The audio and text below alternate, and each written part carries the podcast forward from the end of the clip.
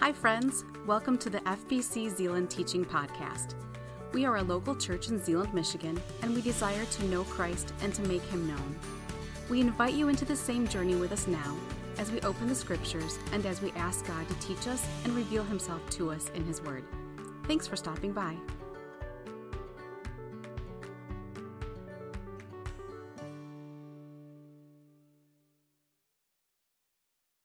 Good to be with you, as I've said already today. Um, what an incredible privilege to travel, though, on behalf of our congregation, behalf of um, the, the work that God is doing here and the work God is doing across the world. Um, in a couple weeks, um, I think it's the last Sunday, whatever that Sunday is, 26 maybe.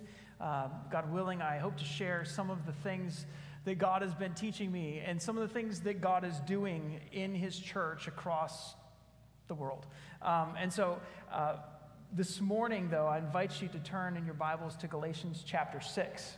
Um, while I traveled, it was really hot there, and I came back and it was really hot here. And so I don't, I want to say thank you uh, for the gift of heat. Um, it's good. Summer is here, shorts are here, swimming is here. It's a good day. Um, this morning, we are going to be looking at all of Galatians chapter 6, okay? It may seem like a lot, but there's some things that hold it together. And we are kind of concluding our study in the book of Galatians. Galatians, again, in the New Testament, towards the end of your Bible. If you don't have a Bible, we'd love to give you one. There's some at the back of the auditorium. I invite you to pick one up back there. Galatians, written by Paul, and it's written to address some issues that are going on in the local church. And friends, the more I travel, the more I recognize that there's always issues going on in the local church because we're people and we have struggles and we struggle with what God wants for us and we struggle with how we live that out. And it's true here and it's true across the world. It's true, we go back 2,000 years to the time of Paul's writing. And he's writing to Galatian believers predominantly Gentile followers of Jesus who've been told by Jewish followers of Jesus that you have to become Jewish in order to be in relationship with God. And that's not the gospel, Paul says. And all of Galatians is primarily written to, to say, you are made new by Christ and by Christ's work alone. And so we come to the end of this book, and as you looked last week, it, it starts talking about how we are liberated to be free in Galatians chapter 5, to stand firm. Don't submit yourself to a yoke of slavery, but in your freedom, don't serve your flesh, don't serve yourself, but serve one another in love. Paul actually quotes um, the second greatest commandment to love your neighbor as yourself. And Jesus picks up on this when he is asked, What are the two greatest commandments? He says, To love the Lord your God with all your heart and to love your neighbor as yourself. Both of those come from the Hebrew scriptures, from the Old Testament. And then he says, walk by the Spirit, don't gratify the desires of your flesh. But he comes to chapter six, and he's going to say something kind of in line with this, but he's going to talk to the community and about how they're supposed to live together. And he's going to have some very, very pointed words for us. Um, when I was a kid, one of the things that I grew up doing was going to this place. And one of the great things about summer is that baseball is here in full swing. And some of you I know eyes glass over because you're like, oh, nine innings of a waste of my life, perhaps. But baseball is just, I find it such great joy in watching and even listening to it. Driving home from the airport the other day, I was listening to a baseball game. It was helping me keep awake when I was having a hard time falling or having a hard time staying awake on my drive. This is um, Riverfront Stadium. Okay, it used to be called Riverfront Stadium. Then it was renamed Cinergy Field, and then they blew it all up and they built Great American Ballpark. And if you don't know the city I'm in yet, the great city of Cincinnati, the Queen City, the city that has just an amazing view of the Ohio River. I grew up going to baseball games, and one of my favorite memories was going to these with my family. My grandpa, in particular, he, he would take us to these games uh, every, every year. In the summer, while we were off school, he'd say, Hey, let's go to a day game. And so we'd sit way, way high, high, high up in the bleachers there, and we would have our glove just in case they managed to hit one into the double, triple deck, or whatever it is. And we would take our hats and we might wear our Cincinnati red shirts. In 1990, if you don't know this, which I don't know why you would, but 1990 was the year of the Cincinnati Reds. They went wire to wire. They had an amazing sweep in the World Series. I'm just nerding out right now. Anyways, um, but I grew up watching Barry Larkin play shortstop, and he was incredible to watch. He had the hat, he had the gloves, he had the cleats. I had the hat, I had the glove, I had the shirt, but there's a big difference between Barry Larkin and I. Besides the fact that he's an incredible ball player, uh, he actually took the field. And Paul is essentially going to be saying, I want you engaged in your spiritual walk. I want you to not just sit up and enjoy the game from the bleachers. I want you to get on the field and play. And that's why Paul is going to write what he writes here today. Because it's possible to look like a ball player, have the gear, know the stats and the rules, and go to the park without actually entering into the game. And Paul cares about what matters, and what matters is get into the game of what God is doing. That's what really matters. Live as who you are in Christ. And so, with that said, would you stand with me and let us read together the scriptures? Galatians chapter 6. Galatians chapter 6 reads as this It says, Brothers, if someone is caught in any wrongdoing, you who are spiritual should restore such a person with a gentle spirit, watching out for yourselves so that you also won't be tempted. Carry one another's burdens. In this way, you will fulfill the law of Christ. For if anyone considers himself to be something when he is nothing, he deceives himself. But each person should examine his own work, and then he will have reason for boasting in himself alone, and not in respect to someone else. For each person will have to carry his own load. The one who is taught the message must share all his good things with, his, with the teacher. Don't be deceived. God is not mocked. For whatever a man sows, he will also reap, because the one who sows to his flesh will reap corruption from the flesh. But the one who sows to the Spirit will reap eternal life from the Spirit. So don't, go ti- don't grow tired or weary of doing good, for we will reap at the proper time if we don't give up. Therefore, as we have opportunity, we must work for the good of all, especially for those who belong to the household of faith. Look at what large letters I use as I write to you in my own handwriting. Those who want to make a good impression in the flesh are the ones who would compel you to be circumcised, but only to avoid being persecuted for the cross of Christ. For, for even the circumcised don't keep the law themselves. However, they want you to be circumcised in order to boast about your flesh. But as for me, I will never boast about anything except the cross of our Lord Jesus Christ. The world has been crucified to me through the cross, and I to the world. For both circumcision and uncircumcision mean nothing. What matters instead is a new creation. May peace come to all those who follow this standard, and mercy to the Israel of God. From now on, let no one cause me trouble, because I bear on my body scars for the cause of Jesus. Brothers, the grace of our Lord Jesus Christ be with your spirit. Amen. Let's pray. Father, we thank you for the words of this book. We thank you for this letter that instructs us even still today. And as we've been able to read its very words over the past several weeks, and to study and to look at them, God, I pray we would learn day by day what it means to walk by the Spirit. God, that we would find great joy in having relationship with you and being reminded constantly that we are loved by our Heavenly Father and that you delight in us. God, thank you for that privilege of being your sons and your daughters. Guide my thoughts and my words. Guide our hearts and our minds as we put our, uh, our energies to the task of hearing and living out your word. We pray in Jesus' name. Amen. You may be seated. So, we're going to break this up into a couple of sections. The first section comes in the first 10 verses. And it's interesting because sometimes what happens in Christian circles is we say, okay, I'm a Christian, now I'm just going to go ahead and I'm going to do my own thing. And, and, Paul addresses that, all right? Recognize there is conflict in the community that he's writing to.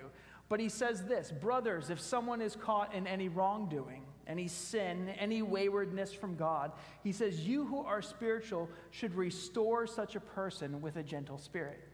He's essentially saying, I want you to lovingly get in the business of your brother and your sister. All right? You and I don't walk this journey alone, we walk it with each other. And because of that, we have a responsibility for each other. You could phrase this this way we are spiritually interdependent. Okay? I'm going to talk about talk about that word more in a couple weeks when I give my mission presentation because one of the core values of the team of mission workers that I visited last week was interdependence. This, this um, understanding in practice that they need to be in each other's lives because they are not isolated from everyone. They need each other to follow God more passionately. They need each other to give an example of the glory of God more brilliantly. In fact, it's God uses people, not just as isolated people, but as a whole community to glorify his name. So we are spiritually in, interdependent, meaning we are responsible for others, but we're also responsible for our own spiritual walks. So, verse 1, um, he essentially says, if you're caught in sin, you who are spiritual. Now, that could be your, your pastors or your elders. That could be any number of us. Any of us who have experienced redemption by God. We've been made new. We've been made holy, and we are in the process of being made holy. But he says, You who are spiritual, you who are walking with God, and you see a brother or a sister who is straying from God, restore them restore them. Now, restoration can sometimes be a difficult thing. It's not natural for us. We, we tend to have three tendencies within the body of Christ, all right? The first tendency is this we tend to judge people. We say, oh, you're doing that. I would never do that, right? Judging. That, that's an easy one for many of us to go to. The second one is we might ignore it. We like, ooh, if I address this, what's going to happen? It, it, I see them walking away from Christ. What's going to happen if I say, hey, what's going on with your heart? What's going on with your life? And so sometimes we judge, sometimes we ignore it. The third thing that we can find a tendency that Paul addresses here is sometimes in trying to help someone, we get caught in their sin. That's why Paul says, You who are spiritual should restore. Because it may be that a brother or sister is struggling with something that we also struggle with. And there's a way that we can help them, but there's a limit to how much we can help them because what has to happen first is our walk has to be right before God. I spent a lot of hours on f- uh, planes the last uh, 10, 15 days here. And um, now they, they, they automate most of the, uh, you know, the, the warnings of like, you know, if there's a loss of cabin air pressure, do this, this, and this. Now they say, you know, if there's a loss of cabin pressure, remove your face mask and then put on your oxygen mask because you have to make sure you secure yours before you can help someone else. You have to have oxygen to breathe to effectively help someone else. So for Paul, he's assuming every person is being responsible for their own spiritual walk. And he actually says that in verse 5. He says, For each person will have to carry his own load. So, on the one hand, there's personal responsibility before God, but on the other hand, with that personal responsibility comes an opportunity to invest our lives for the kingdom by helping a brother or sister who is stuck in sin not find shame and guilt, but find restoration in Christ. Paul's goal here, again, is that people would experience and live uh, out the fruit of the Spirit. And the only way you live out the fruit of the Spirit is by walking with God. I, I, listened to Matt's teaching from last week, and he did a fantastic job. And I want to say you had a prop, right? Did you have a prop with like black sticky notes or something? No? I thought he did. Okay. Oh, in your mind. Okay. So when you were talking about that, in the sermon, go listen to that. I imagined this, this glass jar covered with black sticky notes. When we come to faith in Jesus, the Holy Spirit comes inside of us. And one of the things Jesus says in the Gospels is to let your light shine so that men might see your good deeds and glorify your Father in heaven. The way we let our light shine is we, we remove all these black sticky notes that block the light of Christ coming from our lives. All right? We do that by yielding to the Spirit, not being satisfied or gratified by pursuing these desires of our flesh, but, but by walking with God each day, by waking up in the morning and saying, God, I yield myself to you. God, would you lead and guide me in your grace?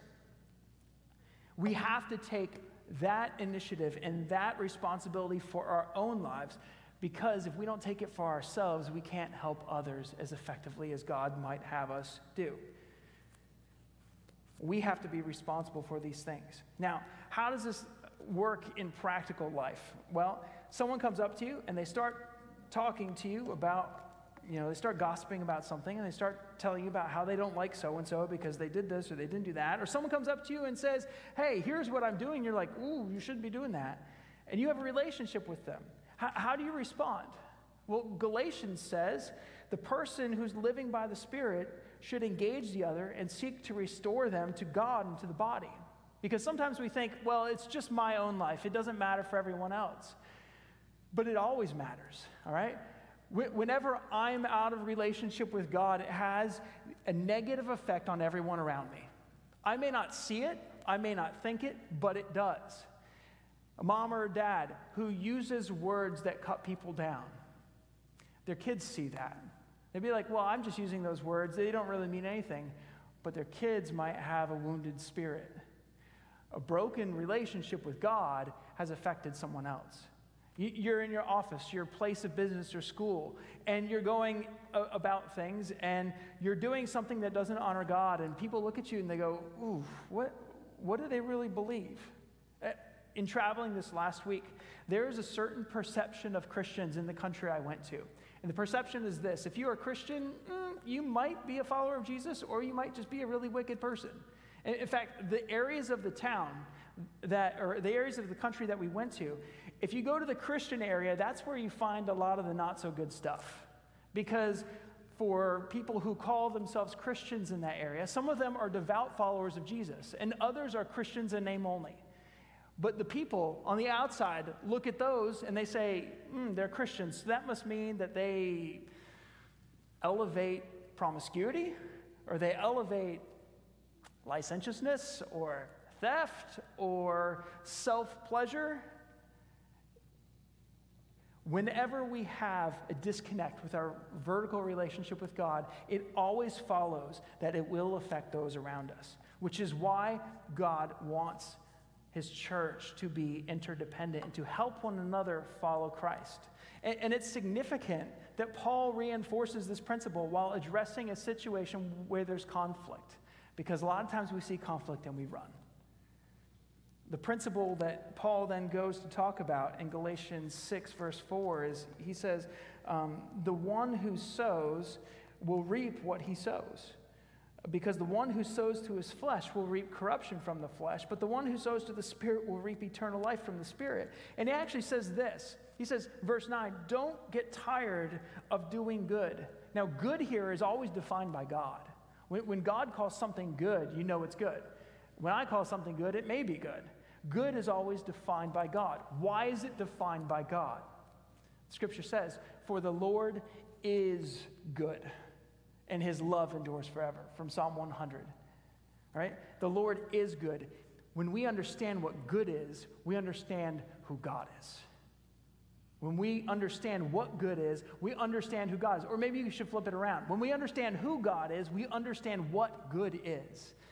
And he says, Don't get tired of doing good because when there's conflict and when there's issues going on, giving up on what is good is sometimes one of the easiest things for each one of us to do. So, this principle we will sow what we reap. Keep doing what is good as defined by God. And I would add this even if I don't feel like it. There's another principle that comes here is that it's this harvest comes later than what we want sometimes. It says, We will reap at the proper time if we don't give up. At the proper time? At the proper time? What is the proper time? Time, of course, is something that looks very different to God than it does to me. And we looked at this a couple weeks ago when we talked about Abraham, 75 years old. He's given this promise that he's going to have a nation and in 76 comes along, and 77, and eventually 80, and then 85, and 90, and 99. 25 years he waits for God's promise. In proper time, we will receive God's goodness in God's grace. Harvest comes later than we want sometimes, but our call is not to worry about the harvest. Our call is to be faithful to live by the Spirit even when it doesn't feel like it. So, just think about this for a moment. As we think about life together in a community, What is your tendency? Is your tendency to judge people who are caught in sin? Is it to ignore people who are caught in sin? Or is it to get caught with others in doing sin? What God is teaching here is our life should be marked by walking with God so closely that we come alongside a brother and sister who is wandering and we say, Can I help you walk?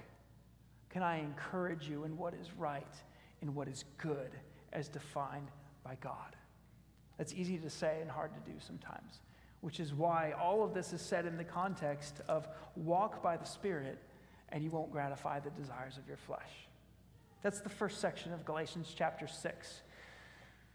The second section comes in verse 11. And sometimes you come to the end of these letters and you're like, oh, he's winding it down. I don't really need to listen to what else he's going to say. All right? It's kind of like all the niceties at the end of a letter. But Paul actually has several really good things in these final um, eight verses or so. And he says this in 6 verse 11. It says, Paul himself is writing in large letters, all right? The reason he's writing in large letters, the reason it says this is because he's likely using someone to help write the rest of the letter. Paul's dictating, and not everyone had great penmanship skills. Paul, we know, is a leather worker. He works with his hands all the time. Not only that, he's been beaten, he's been stoned, and all these kind of things. So who knows what kind of deformities he has on his hands and his eyes. But he says, it says this I'm writing in large letters. And scholars talk about, you know, is this because he couldn't see, or is this because he's trying to highlight the importance of these final truths? Whatever the reason, Paul's not done encouraging these Galatian followers of Jesus and teaching them in what matters most in life. Paul says in verses 12 and 13 that those who are compelling circumcision, you know, forcing Gentiles essentially to become Jewish in order to be a follower of Jesus, they do so in order to avoid being persecuted for the cross of Christ. Okay? They're doing so to not experience hardship in their life. In other words, their goal is personal comfort and image. It's not godliness and walking with the Spirit. They care more about the externals of their life than what God has done to redeem his people and to make them new in Christ. In baseball terms, going back to you know, the ball field, if you will.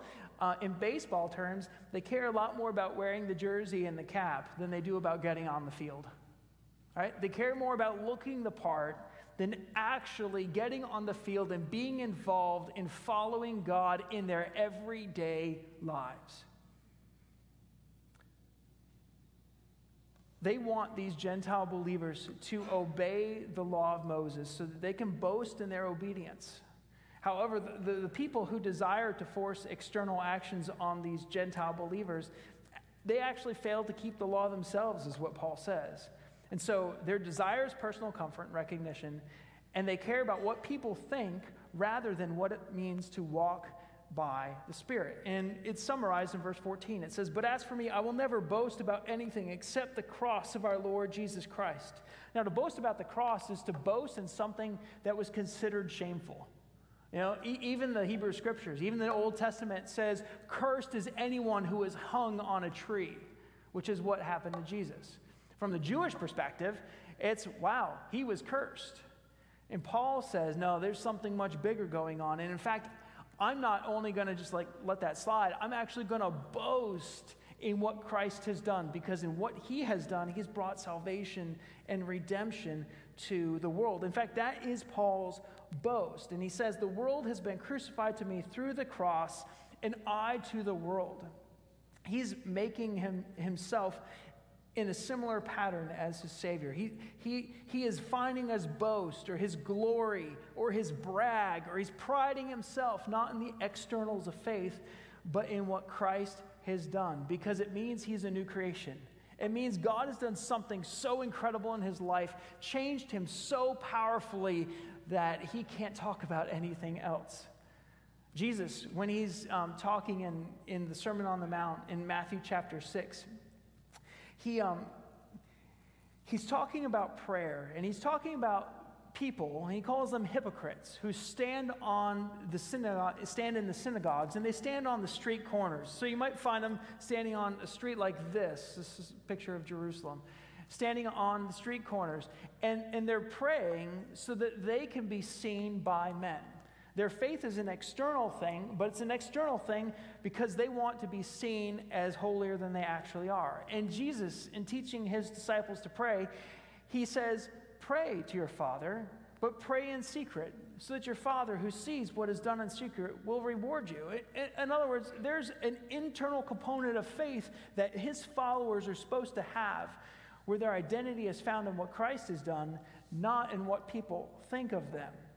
Now, this happens all the time in the church. You know, I, I, go to a church conference sometimes, and one of the first questions you might get asked at a church conference is, So, where's your church? Okay? So, we talk about that. You ask the second question, it's like, So, how big is your church? And pretty soon, like some people ask that just innocently. They, they, they want to know, Tell me about your community. Some people ask that going, Okay, and begin to check things. Oh, you have this many people?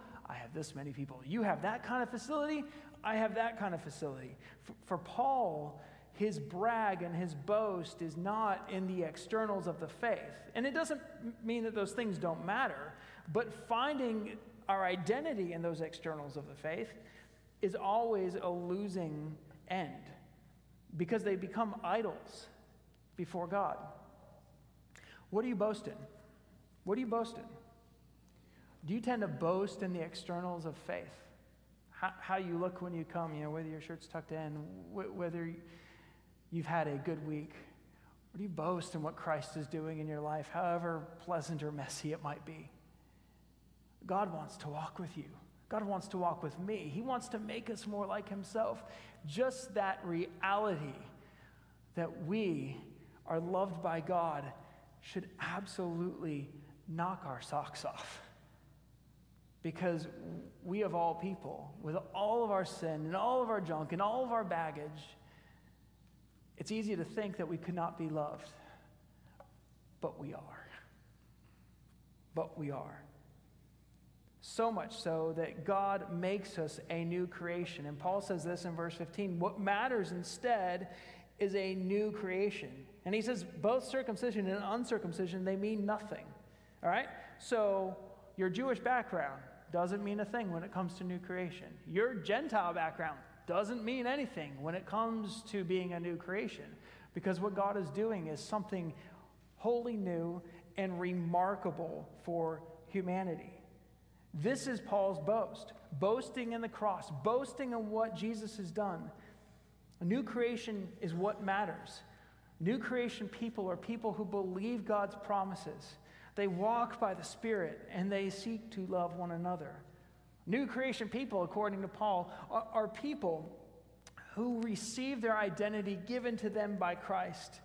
They're righteous not because they are righteous in and of themselves, but because God has declared them righteous through their trusting of God.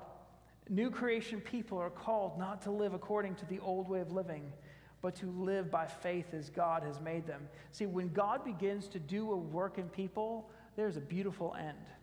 Here's a photo of a butterfly. Shocking, right? Um, butterflies don't start as butterflies, though. All right? You have the egg stage, you have the larva stage, you have the pupa stage.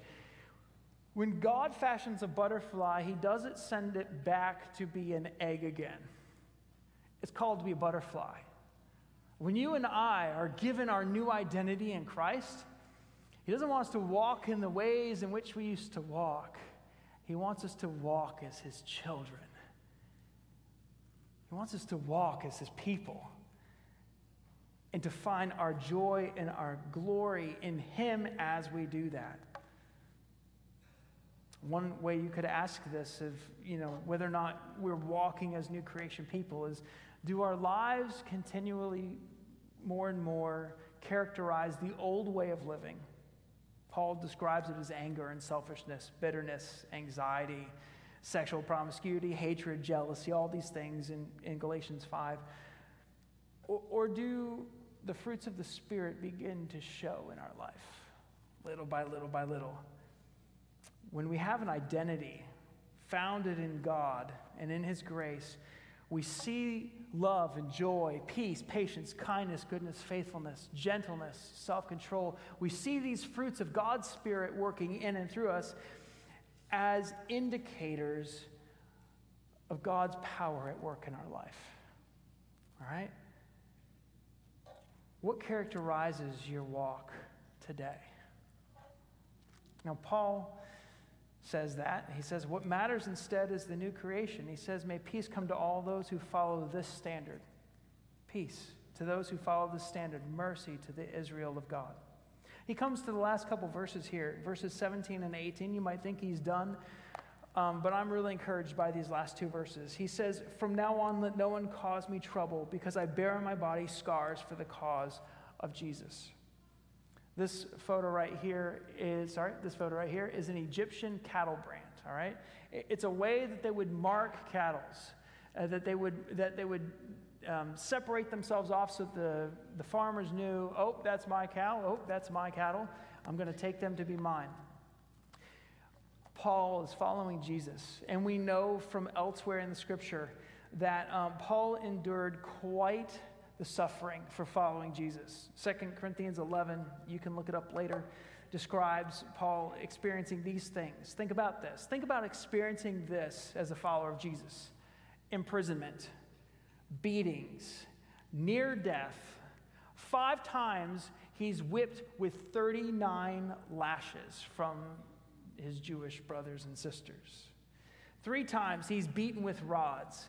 He's stoned, he's shipwrecked, he faced dangers, he labored, he had hardship, he had hunger, thirst, sleepless, cold. One time he's even forced to escape via a basket to get out of the city before he's captured by the king.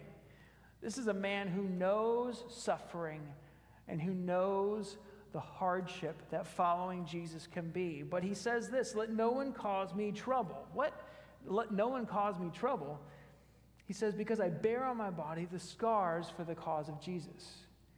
Paul sees all these things that have happened to him. Now, these aren't good things. These aren't holy things. These are not things that he says, it's no problem. It didn't hurt.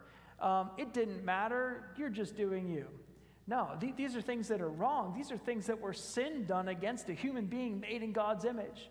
But for Paul, the one who received all these things, for him, these are just scars for the cause of Jesus. These are just brands for the cause of Jesus. That word scar there can mean brand. So when people look at a slightly deformed face of a guy who's been whipped 39 times, for Paul, it's not like, ooh, he's been beaten up. For Paul, it's Jesus. For, for Paul, when he's been near death and he's been left even for dead, at least one time. The physical ailments that have come from that have not been sources for arguing or sources for complaining, but marks that describe how his walk with God is. And I don't think it would have been like, hey, just look at me, I'm amazing. He looks at those, and I think he even says, to the point of saying, consider how much I've been beaten and Jesus suffered even more for me. Paul see the, sees these things as part of his faithful work in following Jesus. He doesn't go looking for them, he doesn't condone them as being right or just. They are, however, the result of following God in a broken and sinful world. Paul describes God's grace. And God's grace is the power to be strong and to love others in weakness. In 2 Corinthians chapter 12, 12, um, Paul talks about weakness again. One of the things that happens uh, in Paul's life is, um, is he comes to a city and he had just been beaten and left for dead. They thought he was dead. He gets up and he keeps going. And he comes to this other city, and, and it's possible that this is in reference when he's writing this, this letter. And he begins to make a boasting in the cross rather than in all these weaknesses. You know, for Paul, weakness, whether it be physical weakness, whether it be intellectual weakness or emotional weakness, is not about him. It's about Christ. All these moments in which he is wholly and utterly insufficient. For Paul, he comes to this point in his life where he says, You know what? Actually, when I'm weak, I'm strong.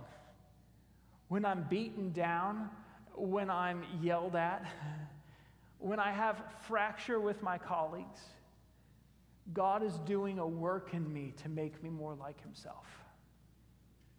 Because in weakness, the grace and the power of God is most fully evident. Paul, with all of his wisdom, Paul, with all of his training, Paul, with all of his knowledge, could have boasted in those things. But he says, you know what? I'm incredibly weak. That's an encouragement to me. Because, friends, every one of us are weak. Whether it's we're weak physically, you know, adapting to a new knee or adapting to a torn ligament, adapting to mental or brain issues, having emotional issues like anxiety or depression, ha- having um, intellectual issues and not being able to understand everything that's being thrown at you. All these things are opportunities to go to God and to say, God, I'm insufficient in this. And it's in our weakness, Paul says, God is made strong. Let me ask you this Where are you weak today? Where are you weak today? One of the principles that um, the team leader um, that I visited last week overseas said to me at one point is he said, You know, Jeremy, one of the things I find is that people's greatest weakness becomes one of their greatest opportunities to serve the community. So if they've struggled with anxiety, for example, as God has given them victory and power over that anxiety, becomes a way that they can actually speak Christ into other people's lives with greater power. And it's true. It's true for us.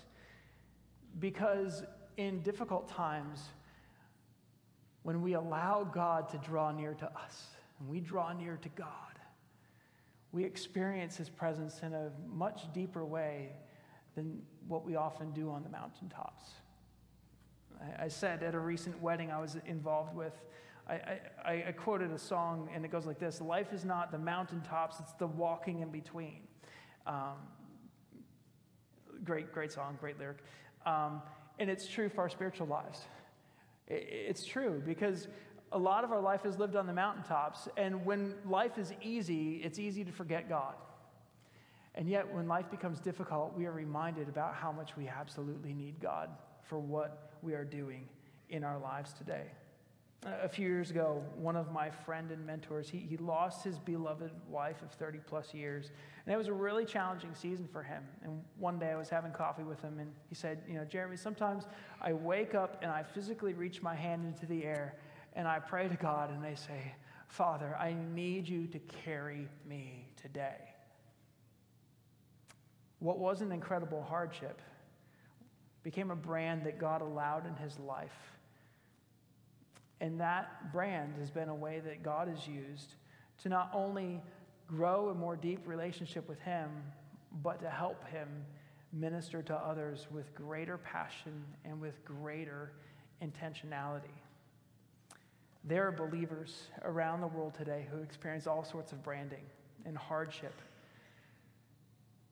In our weaknesses and in their weaknesses, God's grace is sufficient because his power is made perfect in weakness. Weakness and persecution are opportunities for God's grace to flourish, but we often avoid weakness today. What's a weakness that you might be facing? That God might want you to, instead of fight it, yield yourself to God and be taught by God, to walk with God, and to let the community of faith come around you and to encourage you and to pray for you. One of the verses my wife has prayed over me for the last several years now comes from Corinthians, 1 Corinthians chapter 2. It says this When I came to your brothers, announcing the testimony of God to you, I did not come with brilliance of speech or wisdom. And he didn't. For I didn't um, think it was a good idea to know anything among you except Jesus Christ and Him crucified. He says, I came to you in weakness and fear and in much trembling. And he actually did. He's been kicked out of place after place after place. He comes to them literally in weakness and fear and trembling. He says, My speech and my proclamation were not with persuasive words of wisdom, but they were with a powerful demonstration by the Spirit, so that your faith may not be based on men's wisdom, but on God's power. Where are you weak today? That you can say, God, I am weak here. I need your strength. Weakness is not a bad thing, it actually is an opportunity to depend upon God. Here's a photo. Uh, when I was a kid, uh, this is me, by the way. This is little Jeremy, many, many years ago, playing baseball on the back field of the school that we went to. Um, one of the things I loved growing up was uh, my grandpa, my dad, my aunt, my sister. We, we, we, play, we play baseball. We'd be invited onto the field. We wouldn't just want to look the part. I mean, you can tell I'm wearing my awesome Nike shoes with my little half high socks there, my awesome uh, Franklin glove that I still have at home that's a little bit messed up. I've got the short shorts. Welcome to the 80s, friends. And whatever hat I'm wearing there, I don't know. I was looking the part that day, right? In my five year old mind, I was looking like a baseball player. But what really made me a baseball player was this I was on first base. What makes us a part of a community what makes us a part of God's people is not that we seek to look the part, but we seek to walk by the Spirit. We get on the field. We say, God, would you help me field this ball? Because I don't know if it's going to go over me. Where are you weak today that God wants to be strong in? Where's God calling you into relationship with others to restore and to build? Where is God calling you not to glory in the things of your life, but to glory in the cross of Christ. Would you pray with me, please? Our Father and our King, even as we get ready to celebrate communion this morning, we're reminded of what Christ has done for us. What was shame, God, is glory for us because in what seemed to be weakness to the world, you did an amazing thing at making us strong through Jesus' death and his resurrection. God, we thank you that you are sufficient for us today. We thank you that no matter what we are walking in, God, you love us and you care for us and you have a meaning and a purpose and a plan for our life. And God, we yield ourselves again to you today to be taught by you, to be encouraged by you, to be empowered by you. God, be glorified as we walk with the Spirit. We pray in Jesus' name. Amen. Thanks for listening. We hope that what you heard inspires you to take the next step in your faith. If you have questions about this message or would like more information about our church, we invite you to check us out at fbczeeland.org or call us at 616 772 4377.